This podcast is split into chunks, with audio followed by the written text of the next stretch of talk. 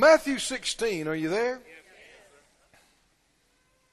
I want us to talk about this morning, as the Lord would enable us, Christmas and the law of Christ. Matthew 16. In Matthew 16, beginning about verse 13 here,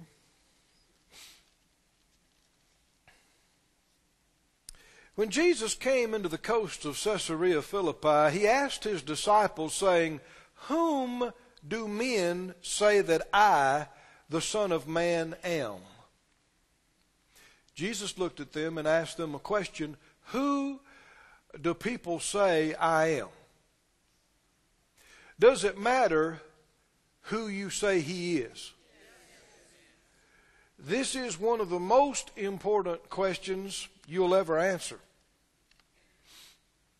Because answering this wrong and believing wrong about it is the difference between eternal life and eternal death. The difference between heaven and hell. That's not an exaggeration. That's not just being sensational, it's the truth. What you believe about Jesus, who you believe he is, what you believe he is, is the difference between heaven and hell, life and death, eternity. Some things are not that big of an issue.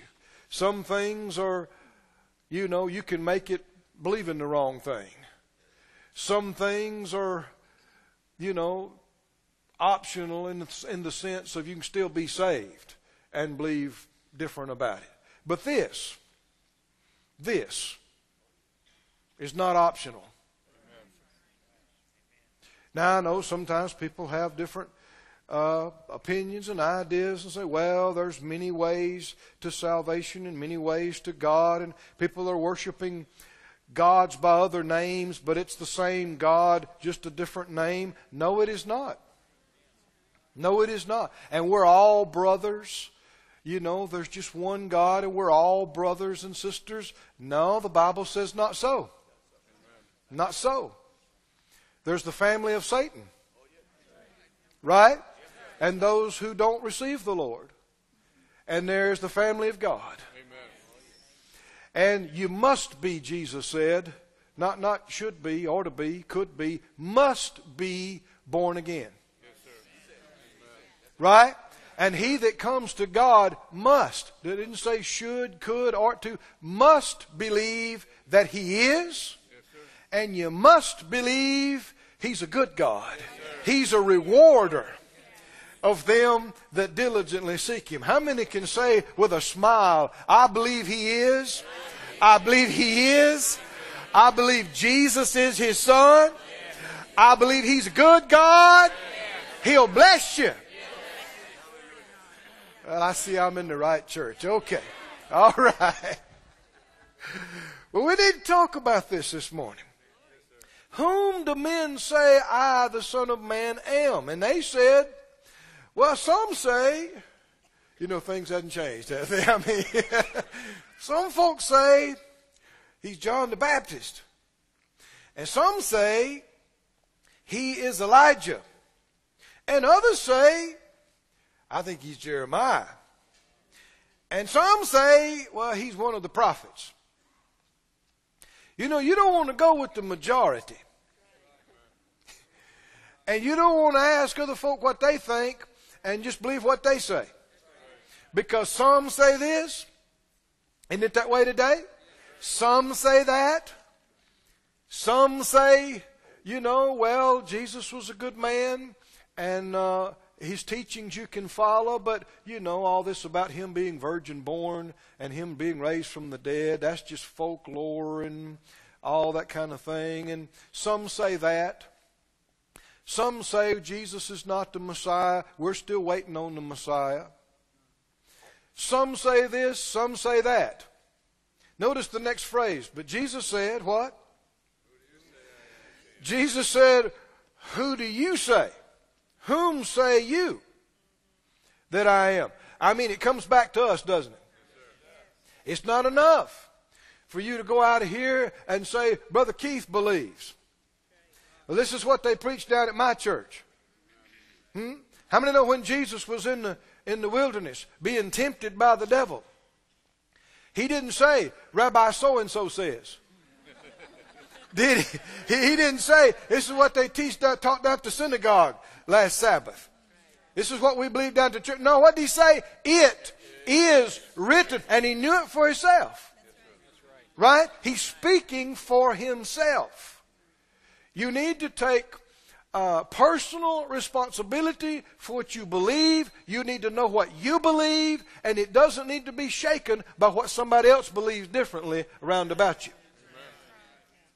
Man, we live in a time where political correctness is held above other things, and people are flexible about what they believe depending on who they're around. You know, you see this for some of the candidates for the presidency.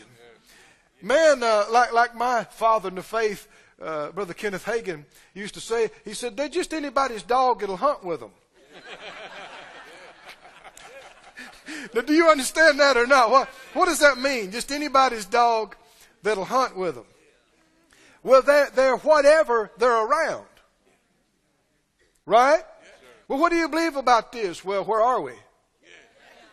What group are we with today? Well, I'm that. Hmm?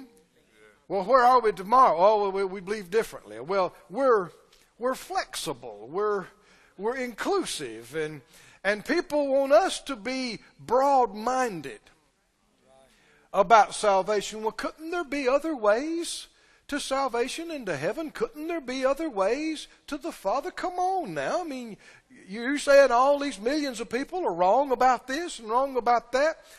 Jesus is the only way, only way. Y'all are just narrow minded and saved. The Bible said that there's a broad way that leads to destruction. And there's a lot of folk that find it. But there is a straight and there is a narrow. What does that mean? Only that way. That way and no other.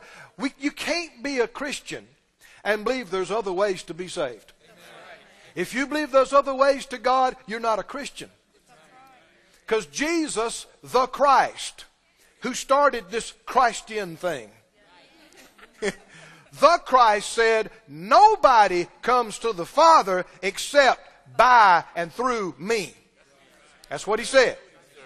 And if you're a Christian, you have to believe what the Christ said. Is that okay? well, he said, Who do you say that I am? So it matters. You, you do not need to quote mama or daddy or your preacher or somebody you heard or saw. What do you say? I know years ago I was going to Rhema. I'm learning about the Bible and but I, I don't have a lot of higher education. I'm not a doctor of divinity. I'm Not knocking that. But a friend of mine was getting his uh, uh, doctorate. And so I'm interested to find out, you know, what he's learning that I, I didn't learn. And so I asked him some questions. A particular thing I was studying at the time in the book of Romans. And I asked him, because, man, he's getting a lot of good higher education. I said, well, what, what about that? He said, Well, he said, Professor so and so says that such and such and such and such and such and such. I said, Okay. He said, But also other Professor so and so state such and such and such, completely opposite opinion and position. And he said, But also other Professor so and so and he gave me about five Professor so and so's. He was well read. I said, okay, all right. I said, what do you believe? He said, well, I see some merit in Professor so and so's position, but I also see some merit in other Professor so and so. And I also, and while he's talking, I'm thought, man, I hope you don't have to stand on this anytime soon because you don't know what you believe. You've cataloged a bunch of theories and information, but you don't know what you believe. You need to know what you believe. Not what somebody else believes. You need to know what you believe. Jesus said, Who do you say? How many understand he's doing it? He's the same yesterday, today, and forever? And how many know that, that when you stand before the Lord on that day, you're not going to be able to call mama for help or daddy or nobody. it's just you, right? And you can't say, well, they told me wrong. They led me wrong. I didn't know. I wasn't sure. They confused me. You might sell that to somebody else, but it ain't going to cut it with Jesus. He's going to know, what do you say about me? Jesus is asking. And he's asking that to everybody all over the planet today. What do you say about me? Well, I don't know. I'm not sure. That's not good enough. You need to make up your mind. And it's not enough just to believe in him. We're going to talk about this as we go. You must love him. How many in here would say today, I don't just believe in Jesus as a historical figure, I love him. I love him. Now, this, this will help you determine a real Christian. You show me somebody that really knows the Lord, that really is born again, every time they love him. They love him. He's not just an idea to them. He's not just a historical figure who taught good things. They know him. And people laugh and scoff at us just, just a while back. You know, people were making some snide remarks about people like me and others talking about they claim they talk to the Lord and they claim He talks to them and they claim He know he, they know Him. And one person said, nobody can genuinely know God no matter what they say. Well, I disagree. Not only can you know Him, we do. Now, a man with an experience is never at a disadvantage to a man with an argument. You might know what I'm talking about or not. You know, somebody comes tells you there ain't no water in the pool. No water in the pool. There is no water in the pool and you in the pool wet, doing the backstroke. there ain't no water in it. They can't tell you there's no water in the pool. You're wet. Right?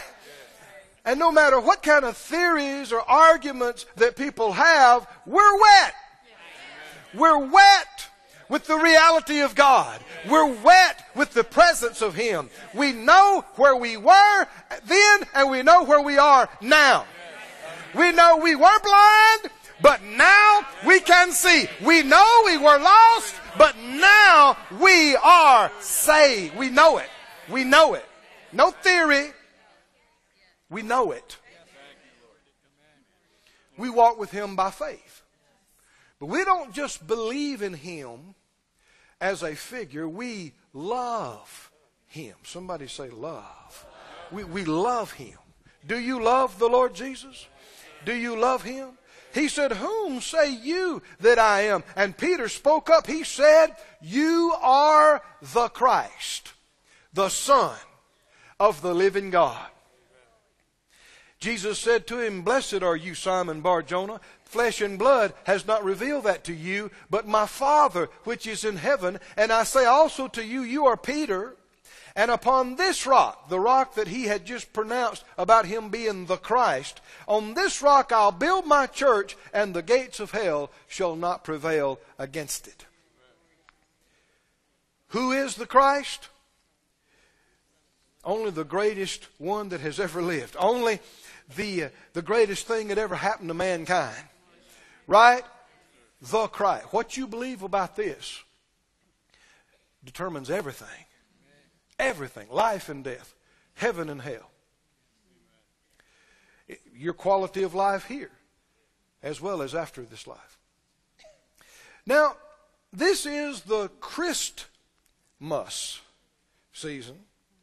For a few people, other folks, it's become holiday time and all other kind of stuff. And can you see that there is a push to take the Christ out of Christmas? Hmm? Do you know what it is? The Bible talks about it. It's the spirit of anti Christ. It's in the world. And sadly, in this country, it's on the increase. It's already increased far beyond this in other parts of the world. But we need to know what we think. We don't just need to be indignant about it. We need to know what we believe. And it's not just what you believe about Christmas, it's what you believe about the Christ. The Christ. Go with me to 1 John, please.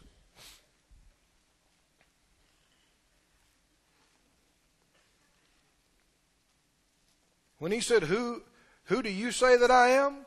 What did Peter say? You are the Christ, not, not a Christ, the Christ, the Son of the living God. Is that what you believe?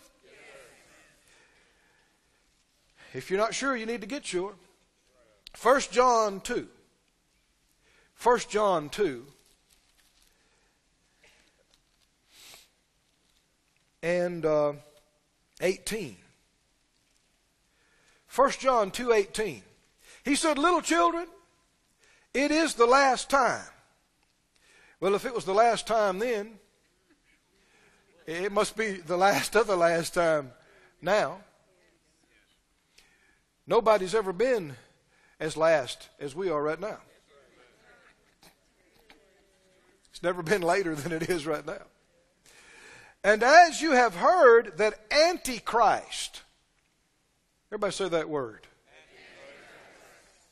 Made up of two words, isn't it? Anti. What does anti mean? Basically means against. And then what's the other word? Christ. What does the word Christ mean? Christ means the anointed one. And in reference, it is in reference to the Messiah, the sent one, the one who was to come who would be the anointed one, the Savior of all mankind, the Redeemer of all mankind, the one anointed of God to be our Messiah, Redeemer. The Christ. The anointed one. So what is this? Anti what? Anti anointed one. Against the anointed one.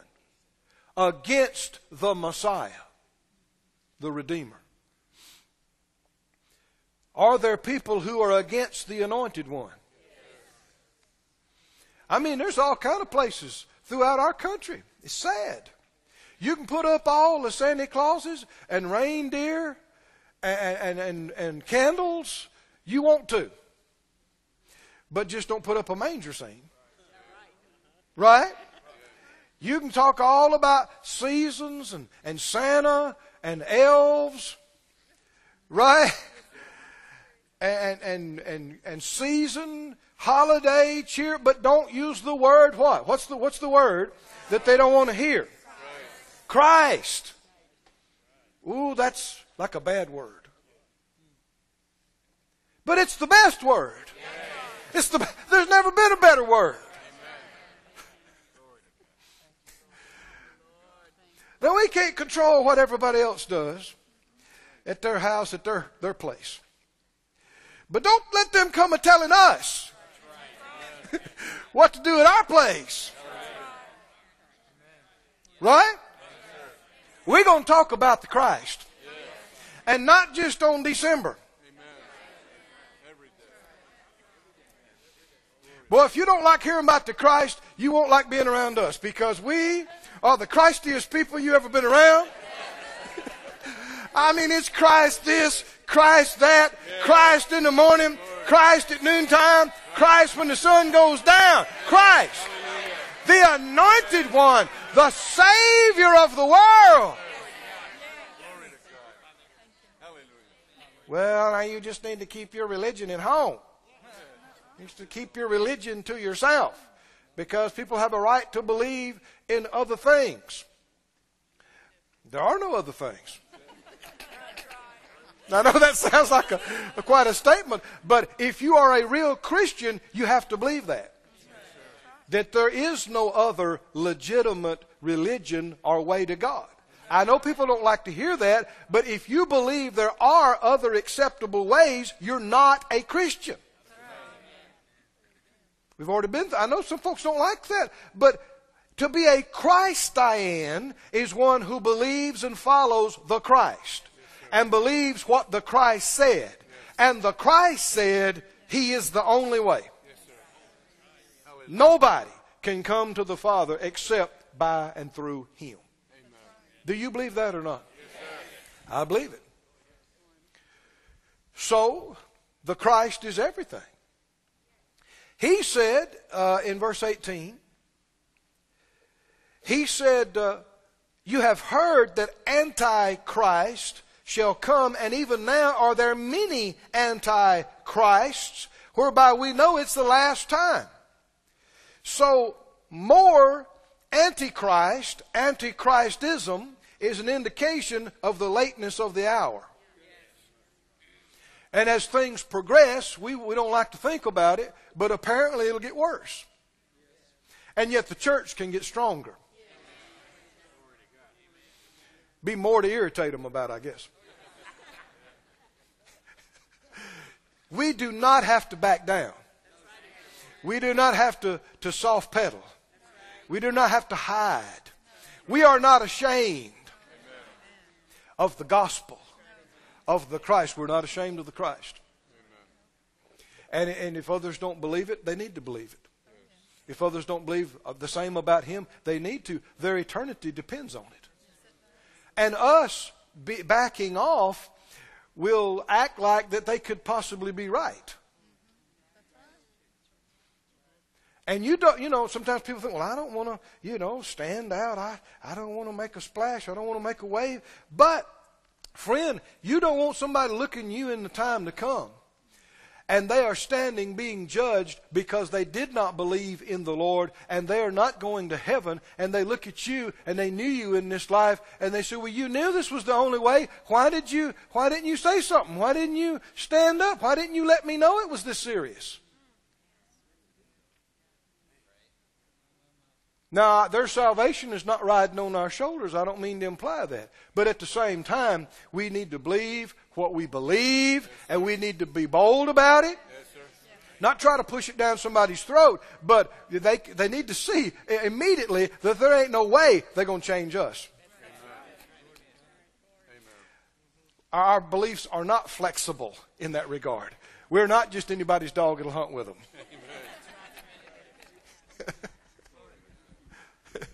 The truth is the truth. It doesn't change. It doesn't change generation to generation, or state to state, or election to election. Can you say praise the Lord or, or something? uh, go down to the fourth chapter. Are we seeing Antichrist? The, the phrase, in fact, uh, as I looked it up and studied it, it means something else too. Antichrist means against the Christ. As, that's the first and obvious meaning. It also means instead of. Instead of the Christ. And boy, we are really seeing that in the so called Christmas season. Not only are there many that are against the Christ.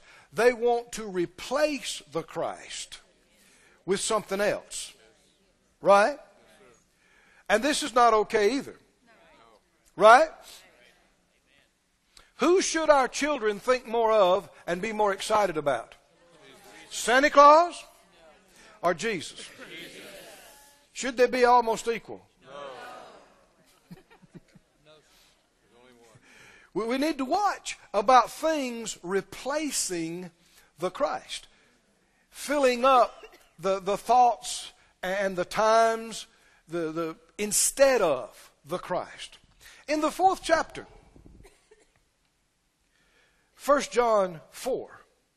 Beloved, believe not every spirit, but try the spirits, test whether they are of God, because many false prophets are gone out into the world. Hereby know we the Spirit of God. Every spirit that confesses that Jesus Christ is come in the flesh is of God.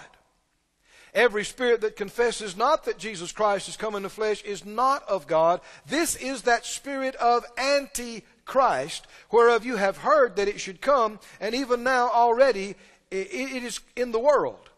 You are of God, little children, and have overcome them, because greater is He that is in you than He that is in the world.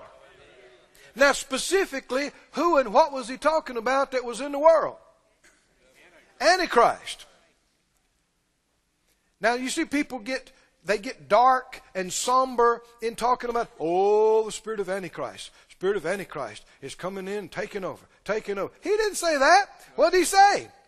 He said it's in the world. There are many that's against the Christ. He said, but Greater is He that's in you than He that's in the world. Greater is the Spirit of Christ in us than the spirit of Christ, Antichrist against us. Say it out loud. Greater, Greater. is the Spirit of Christ, Spirit of Christ. In me and on me, than the Spirit of Antichrist, against us. What does that mean? It means we're going to come out. We no matter what, we're going to come out on top we are overcomers. We are more than conquerors through Him that loved us and gave Himself for us, the Christ, and rose again from the dead, the Christ, and is sitting at the right hand of the Father for us, the Christ, and is coming back again soon, the Christ, the Anointed One, the Messiah. That's what we want to emphasize. Who He is. What He is. Now, so, oh, you know, a number of people, you want to talk about this subject, and people that are wanting to take Christ out of Christmas, you'll get a lot of folks stirred up and even angry and even upset, and they want to fight for, you know, the, and what they don't realize is most of what they're trying to fight for is tradition. Because so much of what's so called Christmas has little to do with the Christ. In fact, do you know of anywhere in the Bible where the Lord told us to have Christmas? Are you with me now? So much of what has happened is tradition. Now, I'm not saying it's bad. I'm not saying it's wrong to families to get together, give each other gifts. I mean, that's a godly thing, and particularly if you'll emphasize the Christ. But you don't have to just wait till the end of the year to do that. Right? How many think we should emphasize the Christ in January yes. and March yes. and June yes. and August and every month, right? Don't get hung up on defending your traditions when you're talking about Christmas versus holiday season. You know, so much of it's commercial anyway.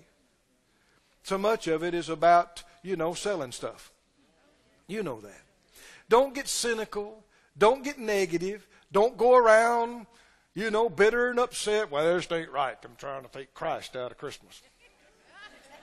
It ain't right. Ain't right. Well, make yourself be honest with yourself. What is it you're really upset about? A whole lot of it is your tradition. Tradition. What would what would please Jesus about this? If if, if the master was here in the flesh where we could see him this morning. And, and I said, Here's the master. I'm going to go sit down. right? How many will be time to sit down? the master is with us this morning, and he's going to tell us what he wants us to do during the so called Christmas season. Hmm? And, and we could, he could comment to us what he thinks about it. What do you think? What what's important to him? You know, is, is it the Christmas tree? Is it the ornaments?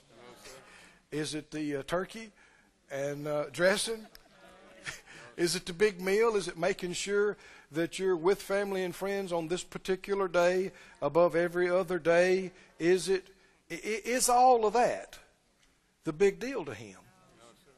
Do you see what I'm saying? Let's let's get separated in our minds our Christianity and this tradition called Christmas. There's something we need to know about, need to keep in mind. I believe, I know he would tell us uh, what he's already said to us. I know he, he wouldn't say anything different to us from what he's already said in the Word. And notice something in the Word in the book of Galatians. Are y'all okay? We didn't lose some lose some steam there, did we?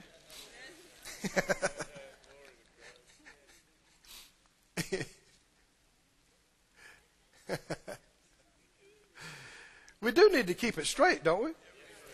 It, because the, the enemy is subtle.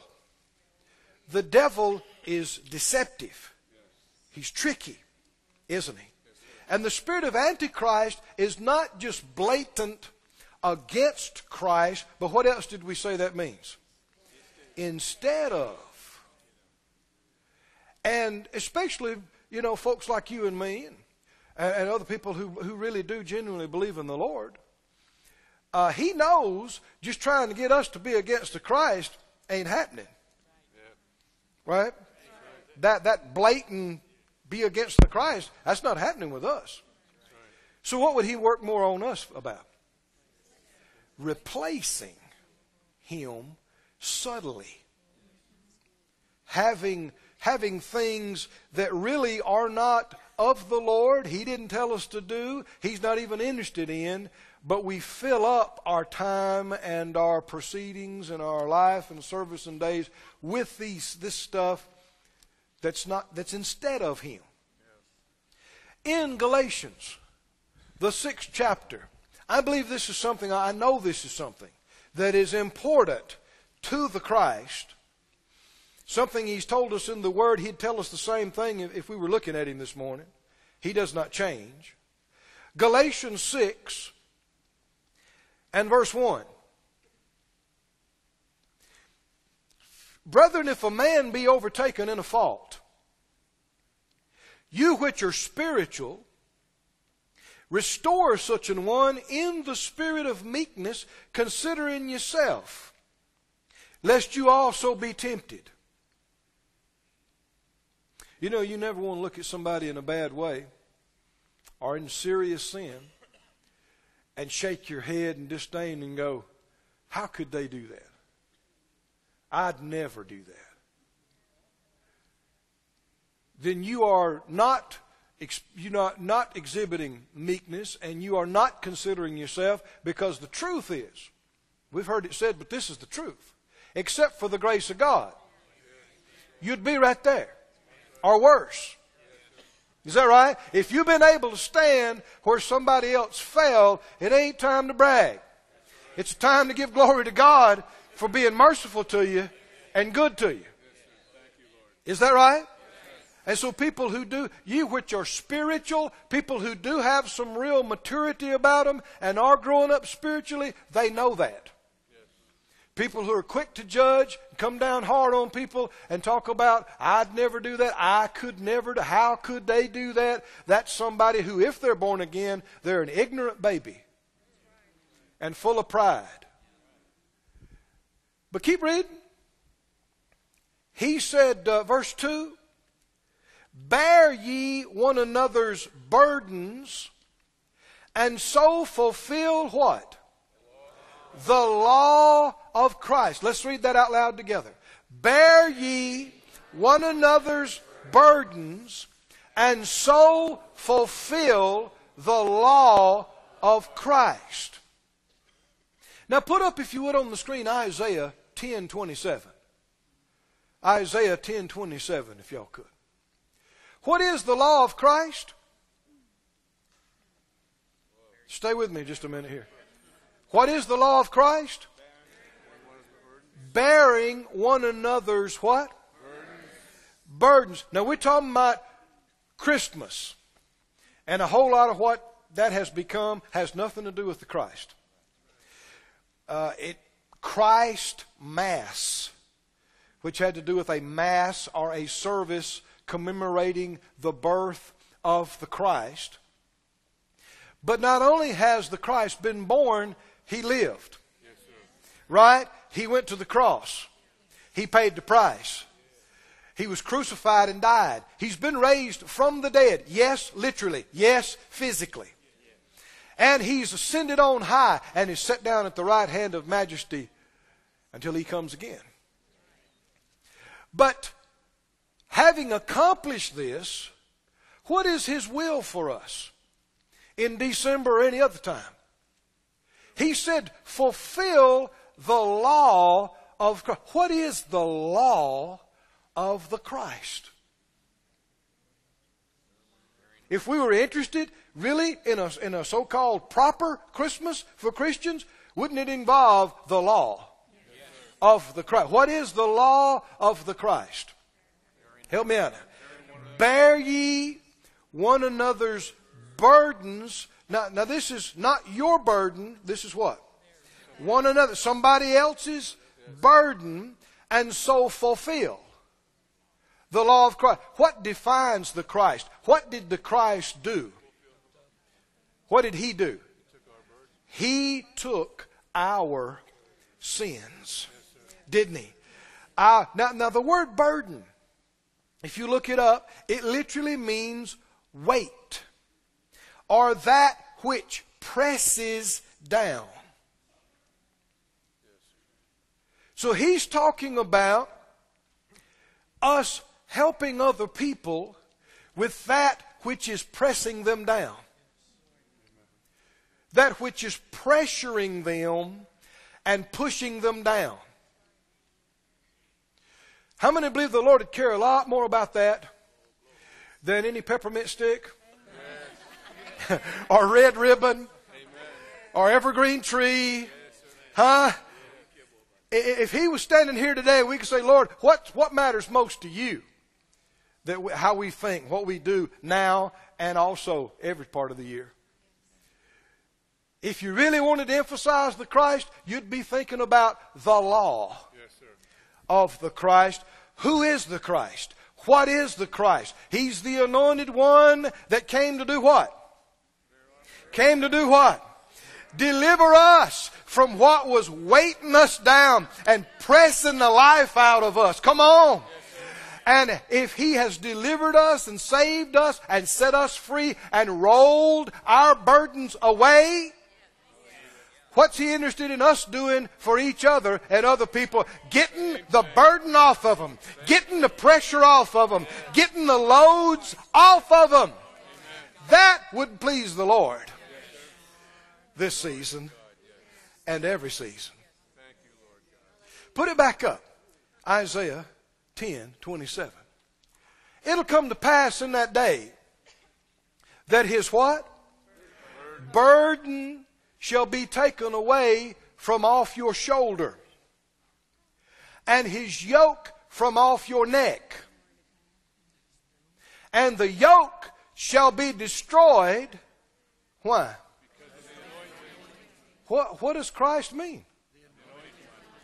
Christ means the anointed one. What is the, the law of the Christ?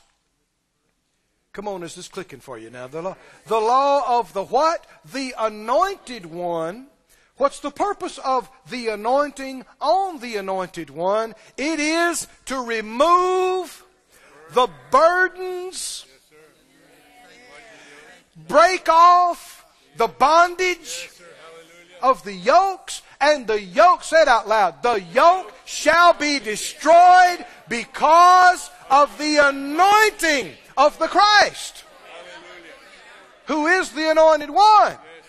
And the Spirit of the Christ is in us and on us, the Spirit of the burden removing, yoke destroying anointing is on you and in you. How many know we could spend $10,000 on the perfect Christmas present for a loved one and give it to them and they could un, un, unwrap it, but they could still be pressed by something else. they could be pushed and pressed. They could have weight on them. weight of sin in their life. Weight of confusion. weight of unfulfilled dreams and, and purposes and desires. The weight of a failed marriage, the weight of failed relationships with children and grandchildren. Somebody says, Well, I, I can't fix that. No, but you know who can. I said, You know who can. And you know how he will. Yes, sir. Glory to God. And God would use you.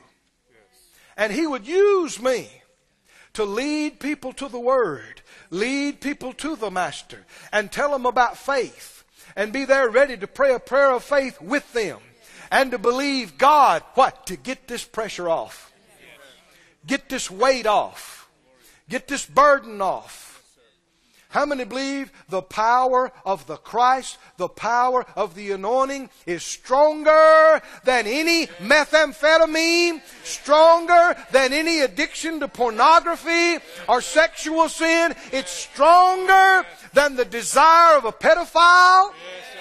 It's stronger than any lying spirit or deceiving spirit somebody's yield to. Come on. It's stronger than heroin. It's stronger than alcohol. Come on. This, this anointing is able to remove everything that is pushing down and choking the life out of people.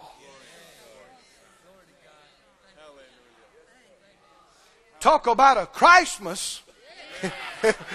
ah, talking about a true Christmas is when somebody gets set free, somebody gets saved, somebody gets loosed from their sinful past, somebody comes to the saving reality of a Jesus that is not just a religion, but a reality.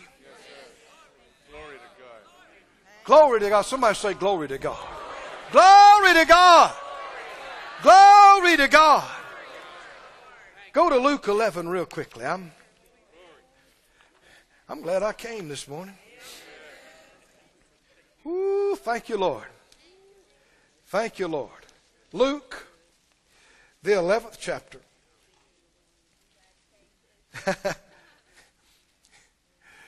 You know one of the reasons I'm here this morning? One, one big reason? That jet airplane. It's just a fact. I could not have done both of those. Impossible. And I felt like I was supposed to be there. Now, you know, the, the quickest way to get around is translation. you know, Philip was in one place in the book of Acts, you remember that? And he looked up, he's in another town.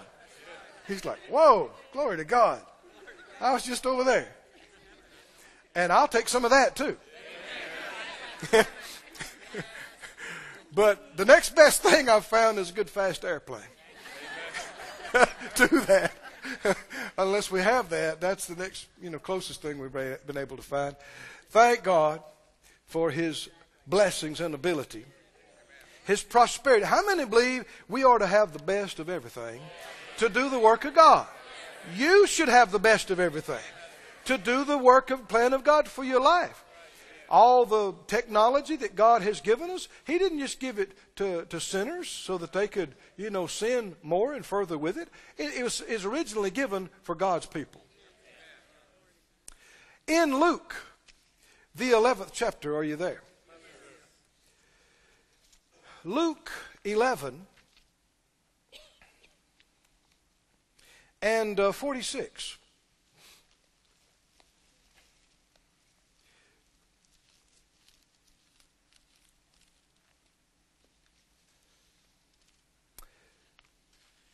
And uh, I tell you what, hold your place there and find 1 Corinthians 16. I want to read these together. Luke 11 and 1 Corinthians 16.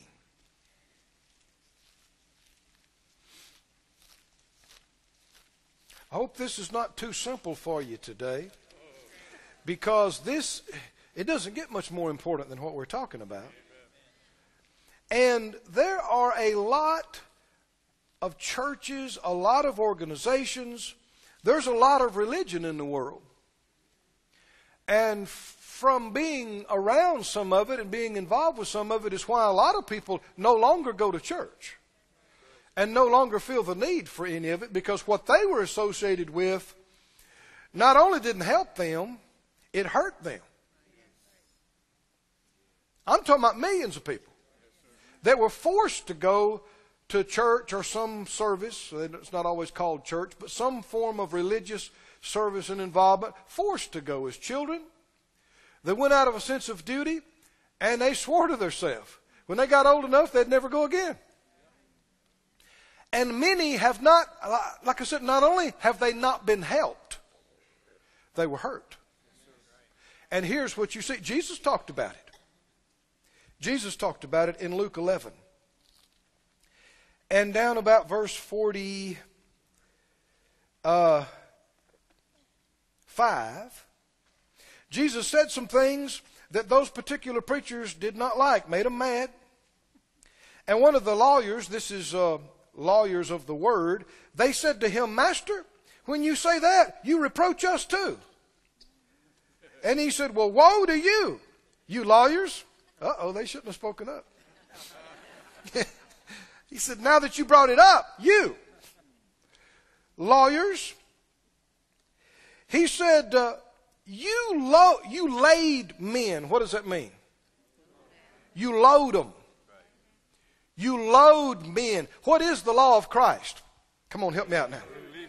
What's the law of Christ? Getting the burdens off. There's no such thing as real Christian ministry that's loading people. Mm-mm. There's no such thing as true ministry of God that's putting burdens and pressures on people and loading them. Because He is the Christ, yes. the anointed one, Amen. burden removing, yes. yoke destroying, yes. anointed one. Now, these guys, they had multiple degrees in theology. You understand this? And they were highly regarded as the most educated, most developed folks in the religious circles. And they are upset with Jesus about what he has said, and so they remark like, you don't mean us too. You're not talking about us now because when you say that, you kind of bothered us. Seemed like maybe you was talking about us, and he said, actually, let me tell you about you. You are loading people. Come on, are you reading this with me? You are loading men with burdens that are grievous to be borne. Oh Lord, help us never to do that. Help us never to do that. Say it out loud. Help me never to do that. In any measure. It is so sad that people come to church, they come to ministers, they come to Christians for help, and they turn, they turn right around and put pressure on them.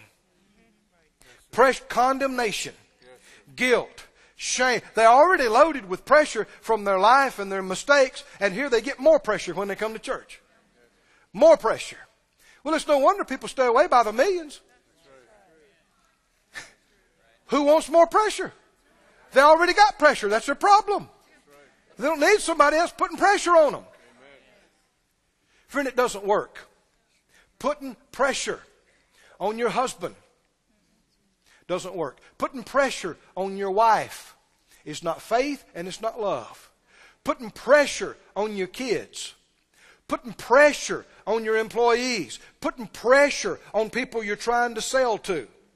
Get a contract. None of it is faith. Faith puts no pressure on people.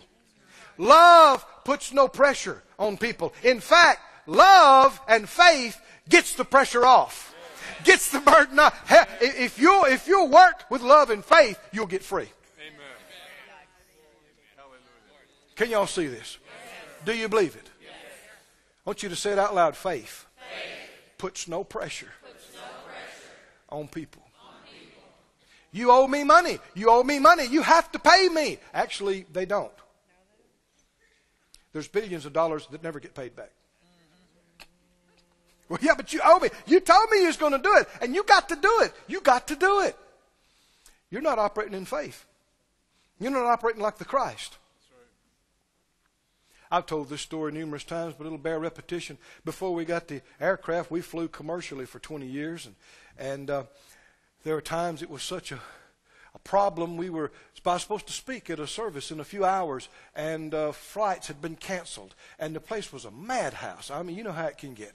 And I mean, people were chewing out the folks behind the ticket counters. I mean, they were I cussing them calling them names. And, and I, these people were just afraid. The place was just packed with people, and it was, you could feel the tension and animosity. Well, Phyllis and I are standing 50 back in the line or something, and we got to be there for a service. There's going to be a lot of people waiting for us to come and speak to them. And, and so, what do you do? Well, if you're in faith, you trust God. And if you're in faith, you rest in Him. And if you're looking to Him, you don't put pressure on people. And so, we just prayed a little simple prayer. We had already prayed, and we just prayed a simple prayer. Lord, help us to get there. You, you, this is your church services. This is your thing. Help us to get there. We're looking to you. We're trusting you. We finally got up in the line, and, and, and Phyllis, she said, Well, hi, you know. And uh, the, the person looked, they looked like that poster I saw one time.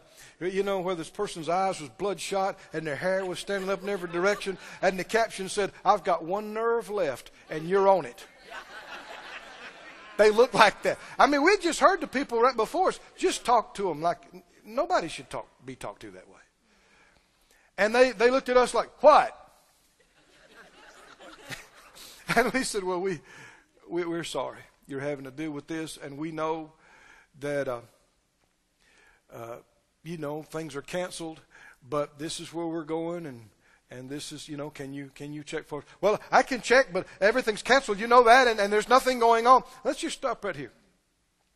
I've seen even preachers chew on people and treat people badly on their way to minister to people. This is a people. Right? I'm called you got to get me to minister to the people. Because I love people, I got to minister to people. And I ain't got time to fool with you because you got to get me to the people. I ain't got time to be nice to you. Now, this is a people. Right? How many understand you should care more about that person and their life than getting to your destination? Should you? And so they begin to they type, you know, and type and type, looked up, and then they said, huh, type, type, wow, type, type, mm, type, type, type, type, type, type. type. They said, where's your bags? He said, right here. They said, come follow me. Now the place is jam packed. I mean, they took out their little sign. You know, what was it, closed or something? You know, put it up there, and and, and we we trailed along behind them. And the people looked at us like, "What did you do? You gave them money. What did you?" And then they're staring holes through it. You could feel the tension.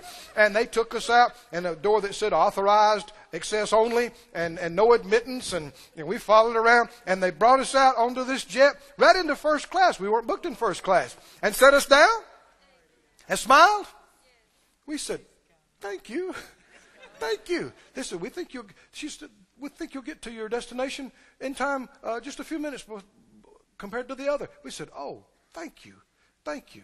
And then they looked at us and said, Those people that were before you that chewed me out, they didn't know it, but I could help them or hurt them. yeah. Well, we really thank you for helping us. But let's just stop. What if we'd put pressure on them like everybody else was doing? What if we'd chewed on them? What is the law of Christ? Come on, help me out. To do what? Not put pressure on people. Love doesn't put pressure on people.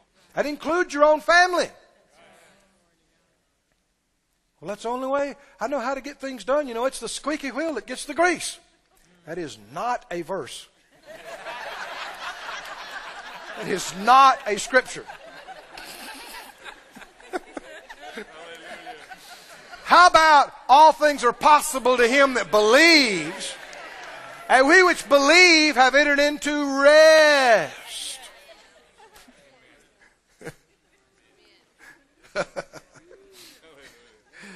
he said, verse 46, Woe to you!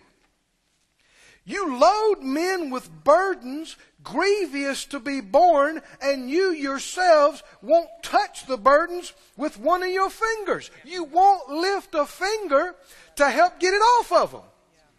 You're the ones loading them. You're the ones pressing them and pushing them down. May it never be with us. May this church and this ministry never do that. How about you? Well, we need to know who is the Christ, who he is, what he is in us. Burden removing, yoke destroying. In 1 Corinthians 16, I think I can close with this. 1 Corinthians 16, he says it like this. 1 Corinthians 16, he's, he's closing this out. And in verse 20, 1 Corinthians 16 20, all the brethren greet you, greet you one another with a holy kiss. The salutation of me, Paul, with my own hand. If any man love not the Lord, Jesus Christ, let him be anathema. Now that's strong. Somebody said, what does that mean? It means accursed. Accursed. Then he said, Maranatha. That means, come, Lord. Let me read another translation to you. If anyone does not love the Lord, let that person be separated from God, lost forever. Come, O Lord. That was the easy to read. Does it make a difference what you believe about the Lord? Was Paul very open minded about people that didn't love the Lord? Huh? I think sometimes we haven't paid much attention to scriptures like this. Well, you know, you should love the Lord. We hope that you come to sometime. But no, if you don't love the Lord, you're accursed. And He is coming. So it's time to get to it. And, and quit messing around and quit believing all this stuff and come give yourself to the Lord. Completely, spirit, soul, and body, and then love Him with all your heart, all your soul, all your mind, all your strength, and then you won't be cursed anymore. You'll be blessed. And then your burdens will be removed, your yokes will be destroyed, and then you'll get into the Christ I am ministry yourself you will be anointed, and greater is the Christ in you than the Antichrist that's against you in the world, and God will use you. And old friend, there's not a better life, there's not a better life on this planet than you can find than God equipping you with the gifts of the Spirit, the love of God, the faith of God, and you find yourself at the right place at the right time by somebody that's hurting, somebody that's under pressure, I, it, this happened to me two or three times this week already. I was around somebody. Uh, let's see, I, I made a call on one occasion, and I was around somebody, another situation. They were under pressure. You could tell it. They were pressed, and the Lord helped me. I didn't quote them nine scriptures, but the Lord showed me the right thing to say at the right time. Yesterday, at that funeral that I was at, I was kneeling beside somebody that was in a wheelchair, talking to them, and they looked at me with tears. They were concerned about a particular situation, and the Lord gave me a word for them. Hallelujah. And I gave it to them, and when I gave it to them, they looked at me and they said, Really? I quoted scripture to them. They said, Really? And I saw the grief just fade of them. I saw the pressure come off of them. And they smiled and said, Well, you know that's right. I said, Yes, it's right. Jesus said it. They said, Well, that's right. They said, I needed to hear that today. I thought, Glory, glory to God. What happened? A burden was lifted off, pressure was removed. Something that was choking them was broken off. What did it? I didn't do it. The anointing did it. The Christ did it. Oh, hallelujah. Stand up on your feet, everybody. Oh, lift your hands and give glory to the Christ. Oh, Father, we worship you. We give you glory. We give you praise. We adore you. We adore you. Come let us adore him. Come let us adore him.